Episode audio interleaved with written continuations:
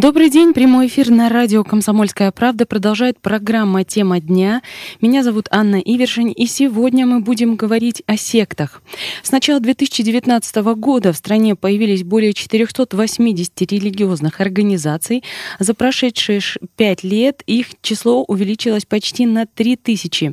Не все из них можно считать сектами. Есть организации, которые относятся к традиционным религиям, но именно сект появляется все больше. Из Ставрополья здесь не исключение. Буквально несколько недель назад в Георгиевском городском округе проходили обыски у предполагаемых членов секты Свидетелей Иеговы, с недавних пор запрещенных в России. Итак, о сектах на Ставрополье, об их опасности, которую они в себе таят, мы поговорим сегодня с нашим гостем. В студии радио «Комсомольская правда» преподаватель сектоведения Ставропольской духовной семинарии, кандидат философских наук, член Союза журналистов России ирей Антоний Скрынников. Отец Антоний, добрый день. Добрый день. Вы можете звонить в прямой эфир, рассказывать свои истории или задавать вопросы по бесплатному телефону 8 800 500 ровно 45 77 или писать в WhatsApp на номер 8 905 462 400. Так, отец Антоний, давайте начнем с того, что же такое все-таки секта, чем вот она отличается от традиционной религиозной группы, потому что некоторым людям непонятно. Но это же есть тоже люди, которые собираются и во что-то там или в кого-то там, в своего предводителя, условного живого человека, может быть, который перед ними стоит, они верят. Но оказывается, что они все-таки сектанты, а не религиозная группа. Вы знаете, я хотел бы вначале пояснить, что само по себе слово «секта», оно не является оскорбительным или каким-то негативным, да, потому что очень часто представители секты обижаются, что мы их называем сектантами. На самом деле здесь нет никакого оскорбления, да, это совершенно вполне приемлемое слово, оно имеется в наших классических словарях Ожегова и далее, да, где можно посмотреть обозначение этого слова. Оно встречается в учебниках по социологии, по философии. Если брать этимологию, это слово, то две наиболее распространенные этимологии – это либо от латинского секаре – отсекать часть чего-либо, ну, слова как сектор, допустим, на стадионе, да, либо латинское секви – следовать, следовать за кем-то, за учением, за гуру, за человеком там, и так далее. Если брать, ну, скажем так, классическое определение, то это религиозная группа, а небольшая, в большинстве своем небольшая религиозная группа, которая противопоставляет свое учение традиционным конфессиям той страны, где они действуют. Угу.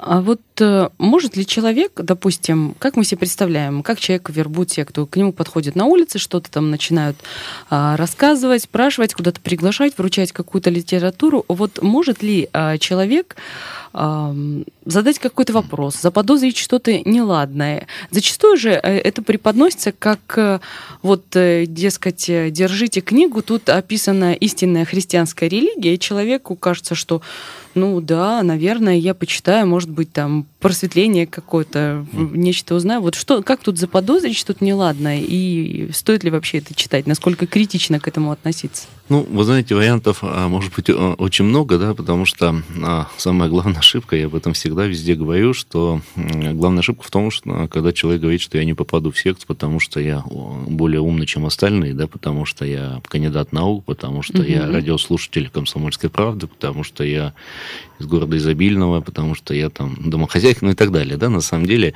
Потому что очень критически мыслю. Да, как показывает опыт, в секты попадают абсолютно разные секты. Мне известны случаи, когда в секты попадали доктора наук, в частности, я знаю человека, доктор физико-математических наук, который попал в секту, ну, то есть знание физики, идеальное знание физики, оно ему никак не помешало попасть в секту. Есть такое очень хорошее выражение, что в секту не приходят, в секту приводят. И здесь, конечно, огромнейшая масса вариантов, как человек может туда попасть. И, естественно, наверное, просто и чаще случаев, когда человек сам приходит и просит, начинает ходить на собрание. Как правило, его приводят, пользуются тем, что человек может быть в стрессовой ситуации. Мне известно 2 случая, когда к людям подходили возле похоронных агентств. То есть понятно, что человек, который идет в похоронное агентство, человек в стрессовой ситуации. Это, ну, скажем так, психология наша, да, человек в стрессовой ситуации, он более доверчив, он ищет поддержку, некое такое вот человеческое тепло. А я знаю случай, когда на его пятидесятники вешали объявления возле онкологических поликлиник. Опять же, стрессовая ситуация. Человек, который идет в онкологию, даже если у него еще ничего не обнаружили, он уже находится в стрессовой ситуации. А если у него онкология неоперабельная, он умирает и видит, ну, я сейчас словно говорю, объявление, что отдай нам квартиру, Иисус тебя спасет. Да, конечно, он отдаст квартиру, дверь, все что угодно, потому что он умирает, и ему надо использовать, ну, попробовать все, и к бабкам сходить, и в секту, и масло пить растительное, и официальную медицину будет хвататься за все. Я буквально сегодня с утра читал интервью женщины, которая специалист по меду, к сожалению, забыл, как называется по-научному это, она пошла на какой-то конгресс, ее пригласили по меду и попала на собрание секты. То есть, ну, такой был вербовочный ход, поэтому вариантов масса. То есть это может быть замаскировано вообще под что угодно? Абсолютно. У нас есть ряд сект, которые зарегистрированы как общественные организации, общество Шейчен Мори, допустим. Ну, есть ряд сект, которые регистрируются как экономические, экологические, спортивные, медицинские, педагогические. То есть вы можете идти на какое-нибудь там собрание медиков, а окажется, что это собрание сотрудников Гербалайфа, да, которые тоже скажут, мы тоже имеем отношение к медицине, хотя официально медицина так не считает.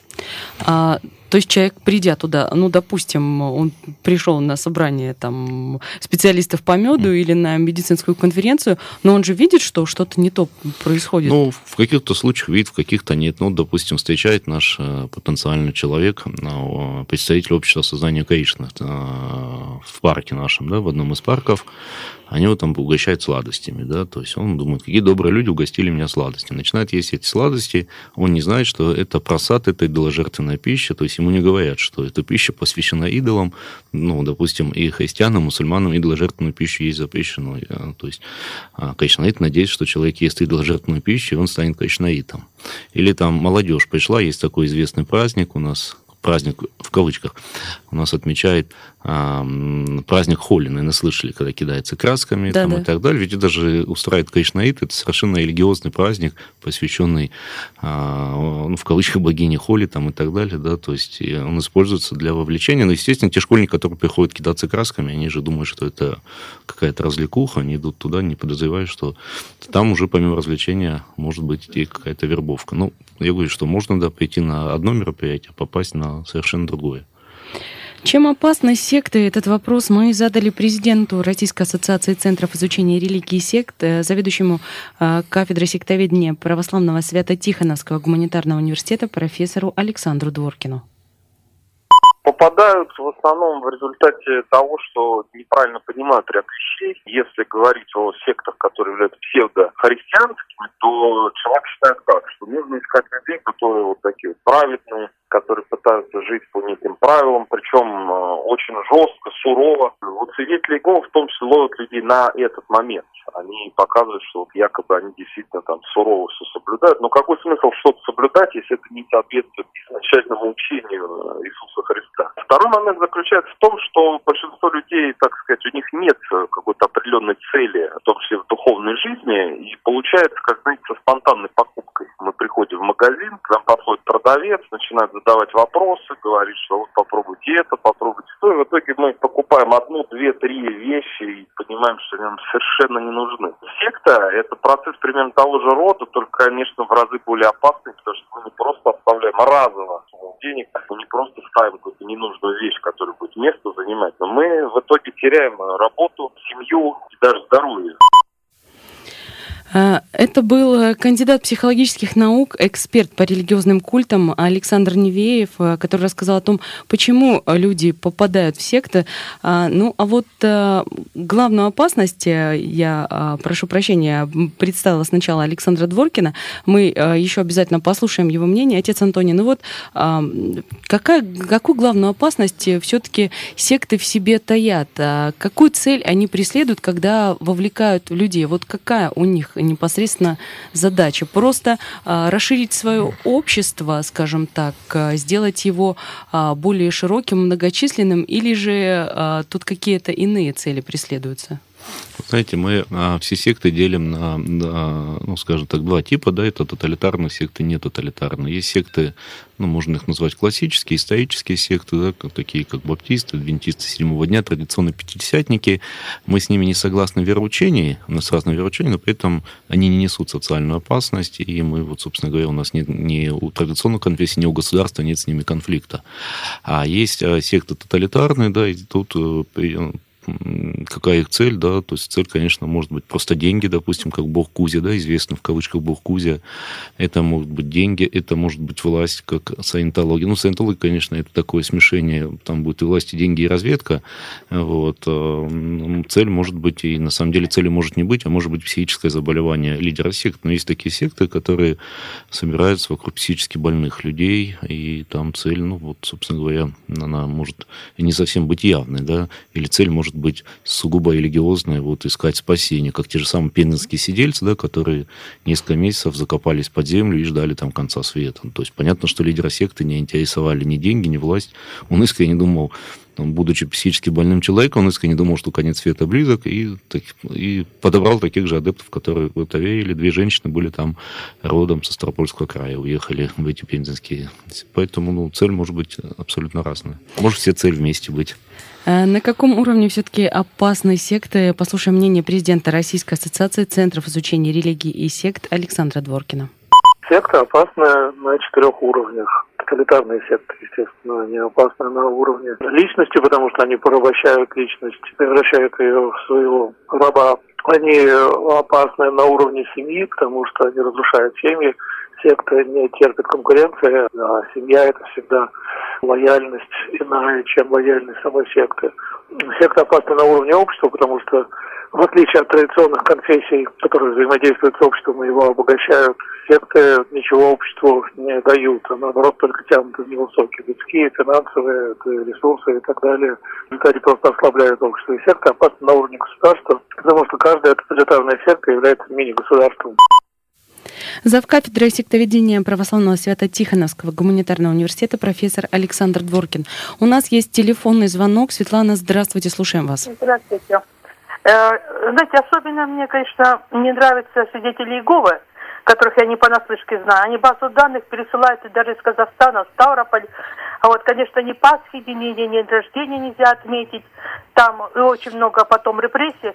Но для начала окружают любовью и заботой вновь поступившего. А приходишь в православную церковь, это для начала, конечно. А приходишь в православную церковь, как вот я приходила 2 года назад, вот, в Успенскую церковь, поставила свечку, бабки убирают в наглую тут же. А нам надо учиться, должны венчания прийти, мы не успеем, уходите, как говорится, эту свечку забирать. Я говорю, какое вы имеете право, я же только ее поставила. Ну и что, мы не успеем. И с тех пор я больше не хожу, я предпочитаю дома, поставлю себе свечку и сама помолюсь. Понимаете, начало просто разное. И всех, значит, я говорю, что обрезывают, хотя потом будут колючки. А в православной церкви посылают, не так стоишь, не так свистишь, и вообще нам не до тебя, что ты сюда приперся. Спасибо за звонок, мы ненадолго прервемся, потом обсудим ваш звонок.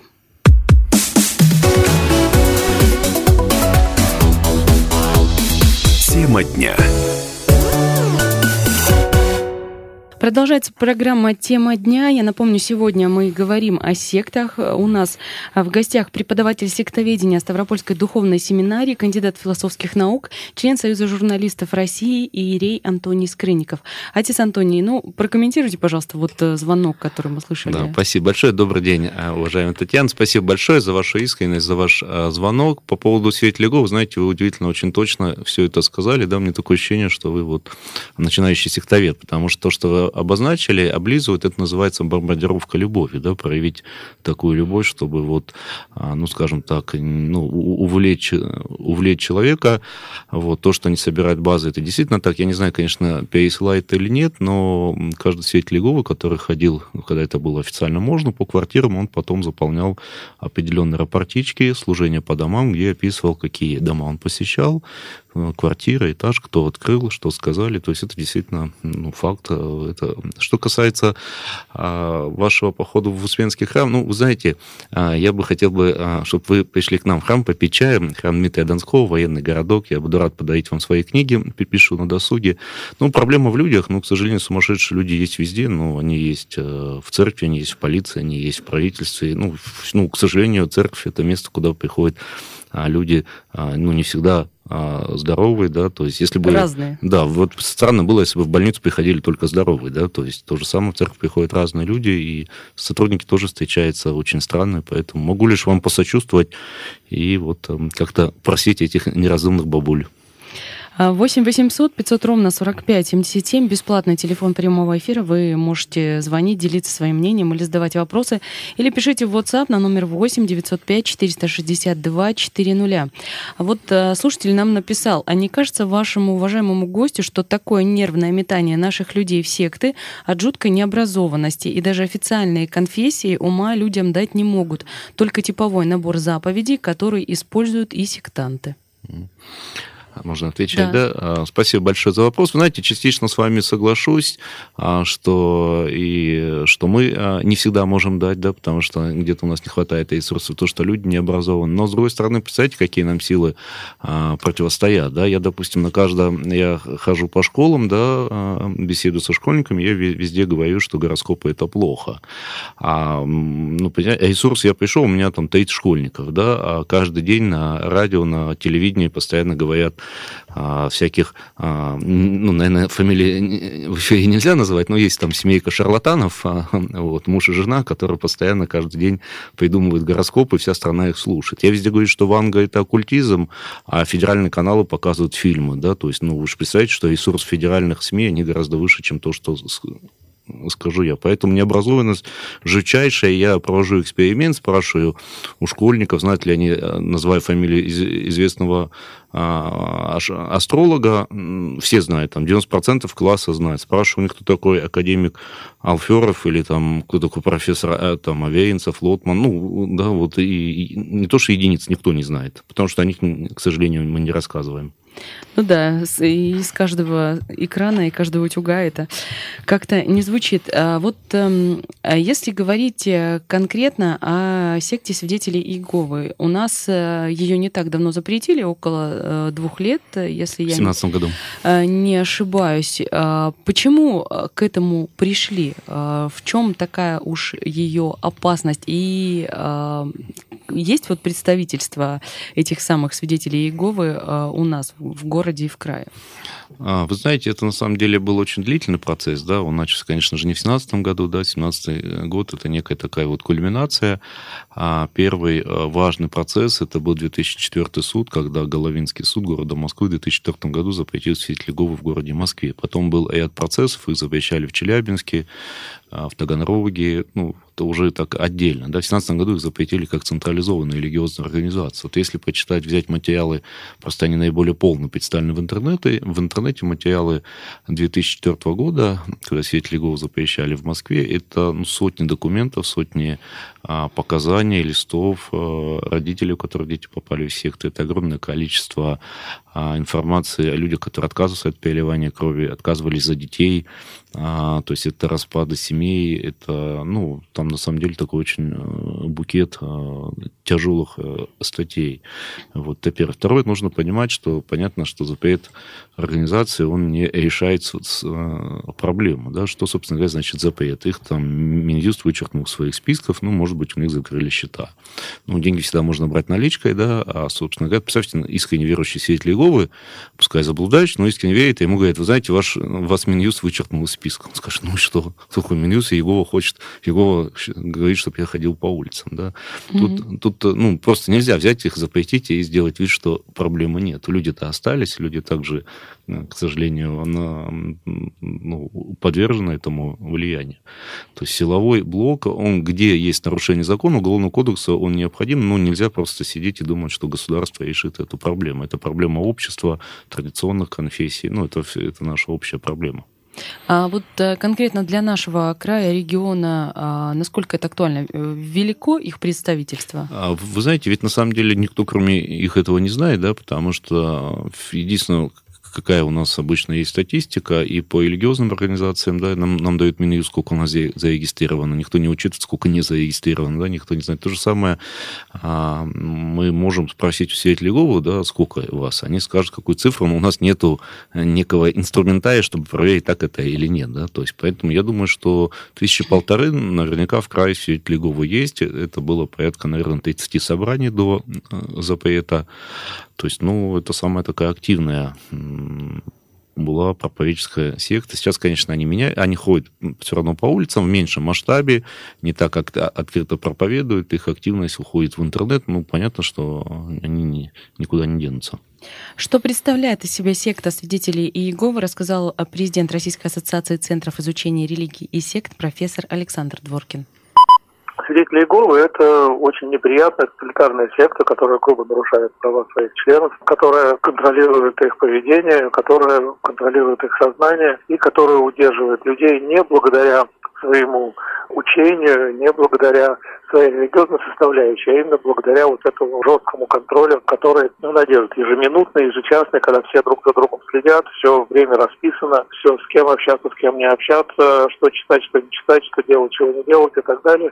И при этом каждый член секты следит за другими, в том числе и мужья за женами и так далее, и все это контролирует и секту. С тех пор, как у нас секту Свидетелей Иеговы признали экстремистской и запретили, то, собственно, возможностей для вот такого вот контроля у секты стало намного меньше.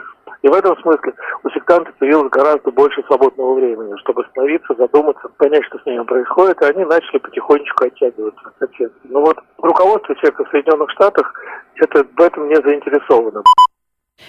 Профессор Александр Дворкин, ну вот такая она, эта секта. Кстати, вот еще несколько лет назад у нас активно встречались на улице люди, которые там раздавали какие-то брошюры. Это вот были они самые или не только? Ну, вы знаете, сложно сказать, они в том числе были, да, ну, наверное, чаще всего. Почему сейчас часто задают вопрос, стало ли у нас меньше сект, потому что на улицах стало меньше их видно, потому что с улицы ушла самая активная секта, ну, может, не полностью ушла, но сильно ушла, да, Свидетели Иеговы, поэтому такое ощущение, что их стало меньше. Вот. Ну, естественно, их меньше не стало. Может быть, их и не становится больше, но каких-то предпосылок к уменьшению тоже я, например, не вижу. А вот в 2016 году у нас в крае в отношении пастора сектора «Новое поколение» Дмитрия Савина возбудили уголовное дело. Вот сейчас прошло 3 года. Есть какие-то... Что-то изменилось? Есть у нас отголоски этой секты? Она у нас еще существует, не существует? Вы знаете, я так пристально не слежу за судьбой каждой секты. Да, они у нас точно есть. Я не знаю судьбу этого, в кавычках, пастора. У него были обыски, нашли литературу какую-то религиозную. Я не знаю, чем экспертиза закончилась, нашли какие-то вещества, похожие на наркотические средства, но вот какова его личная судьба, я, к сожалению, не знаю. Естественно, новое поколение у нас есть, оно никуда не денется, это очень мощная международная сетка с центром в Латвии, Алексей Ледяев возглавляет эту секту, и ему, его жене, супруге запрещен въезд в Российскую Федерацию, и они являются, можно сказать, духовниками, так в кавычках, очень известной другой секты, украинской секты, Сандея Де Ладжа, такой чернокожий пастор, удивительно стал популярным в Украине много лет назад. Я думаю, что они есть, конечно, они никуда не денутся, даже если вот вдруг их пастор еще где-то находится под следствием, сменит место встречи во имя... Я думаю, что никуда они не делись. О том, какие еще секты есть на Ставрополье и какие из них набирают обороты, поговорим через 5 минут.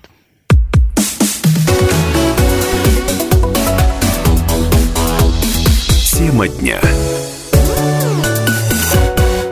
Тема дня у нас сегодня – это секты. 8 800 500 ровно 45 77. Бесплатный телефон прямого эфира. Можете звонить, задавать свои вопросы нашему гостю. А в гостях у нас сегодня преподаватель сектоведения Ставропольской духовной семинарии, кандидат философских наук, член Союза журналистов России иерей Антоний Скрынников.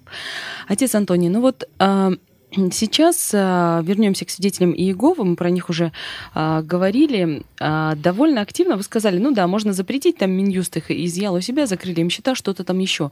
Сейчас очень громко звучат слова о том, что кого-то задержали, где-то прошли обыски, где-то что-то еще делают.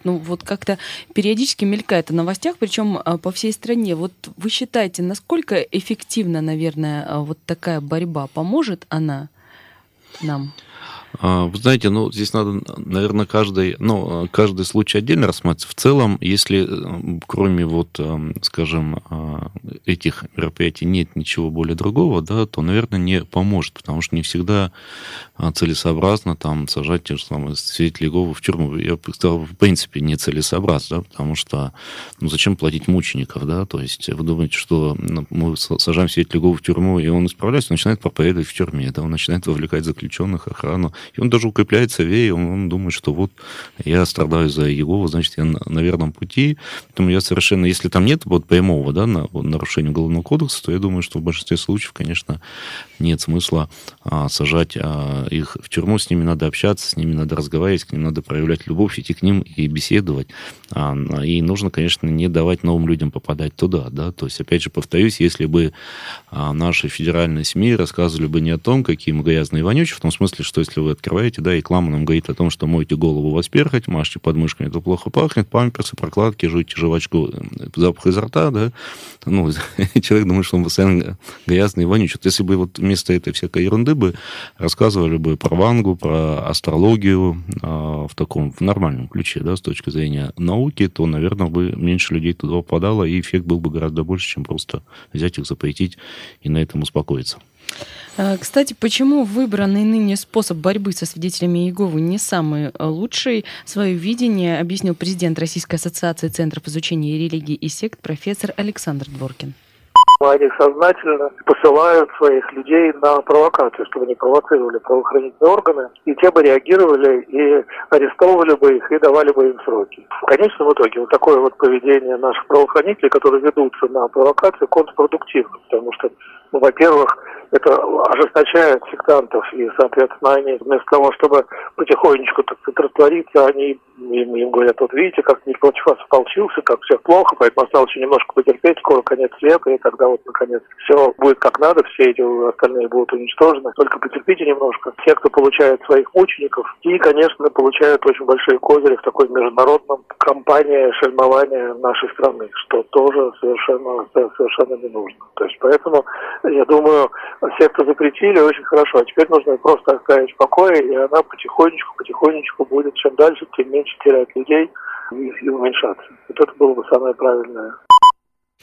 Профессор Александр Дворкин, он видит такой способ борьбы с этой конкретной сектой. А если отвлечься все-таки на других, у нас в крае, в регионе, какие еще секты, скажем так, процветают, может быть, появляются? Возможно, кто-то из ваших прихожан об этом рассказывает, может быть, студенты что-то слышат, которым вы преподаете сектоведение, в частности.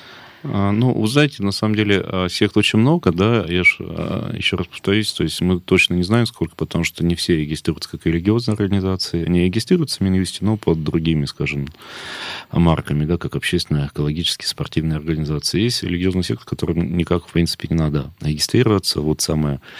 Такая жемчужина моего архива, это секта почитателей Михаила Горбачева. По крайней мере, они были. Я, честно говоря, давно их не видел, но они были, я с ними общался.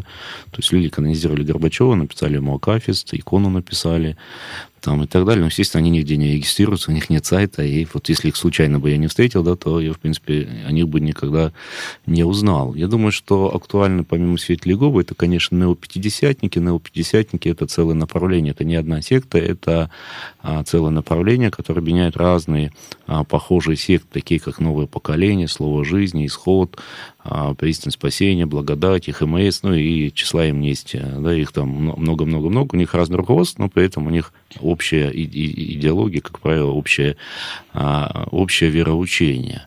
И, конечно, громаднейшую проблему это представляют неоязыческие культы, направления, и вообще сама тема неоязычества, она самая-самая больная.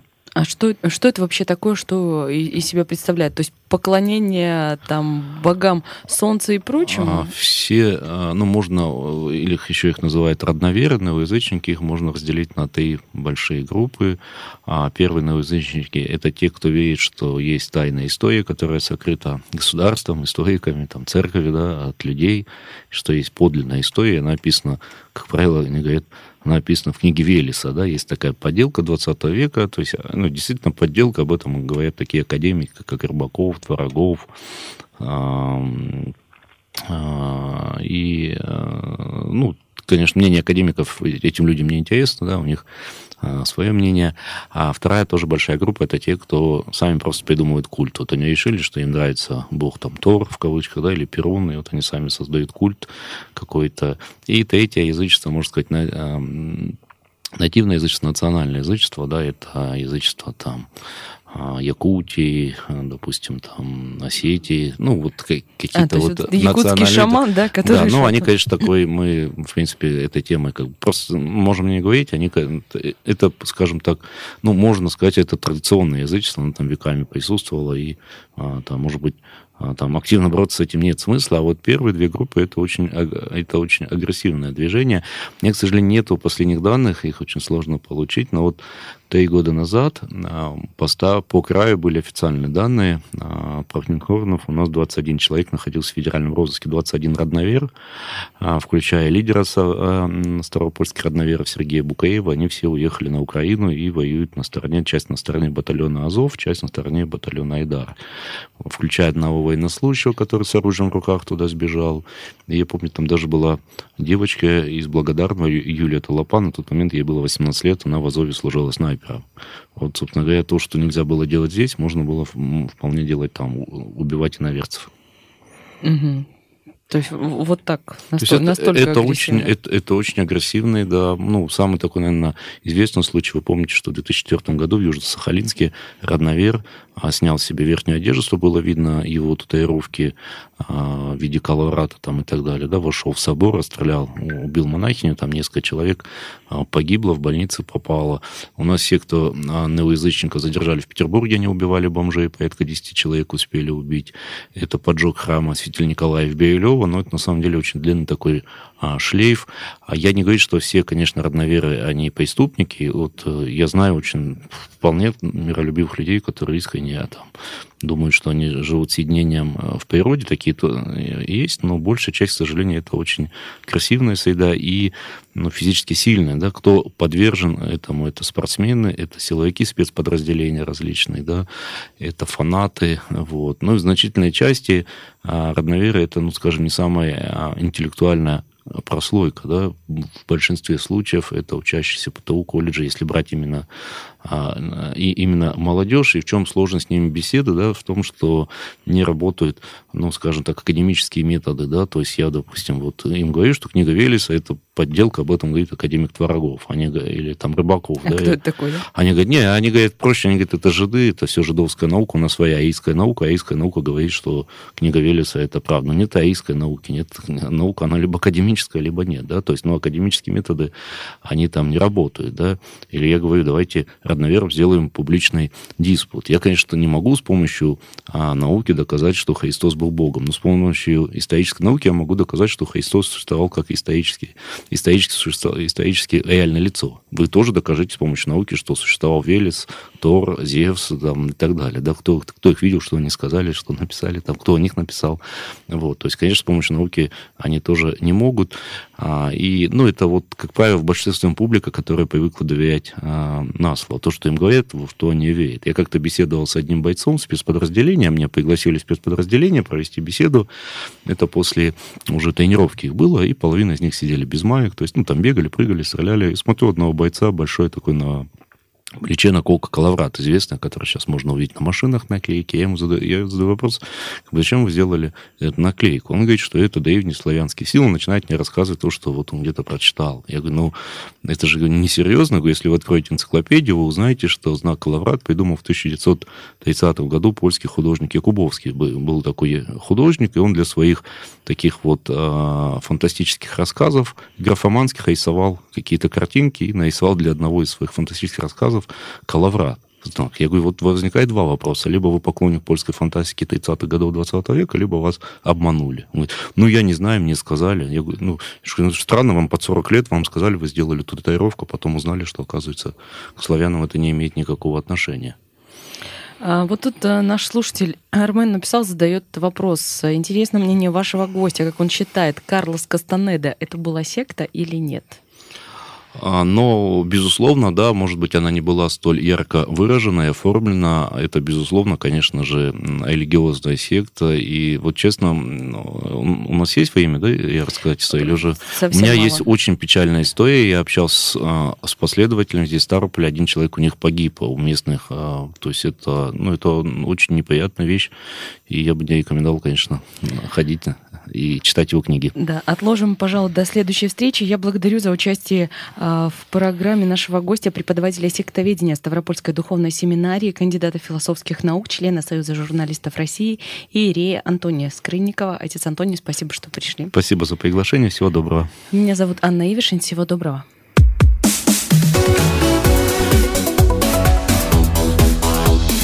Тема дня.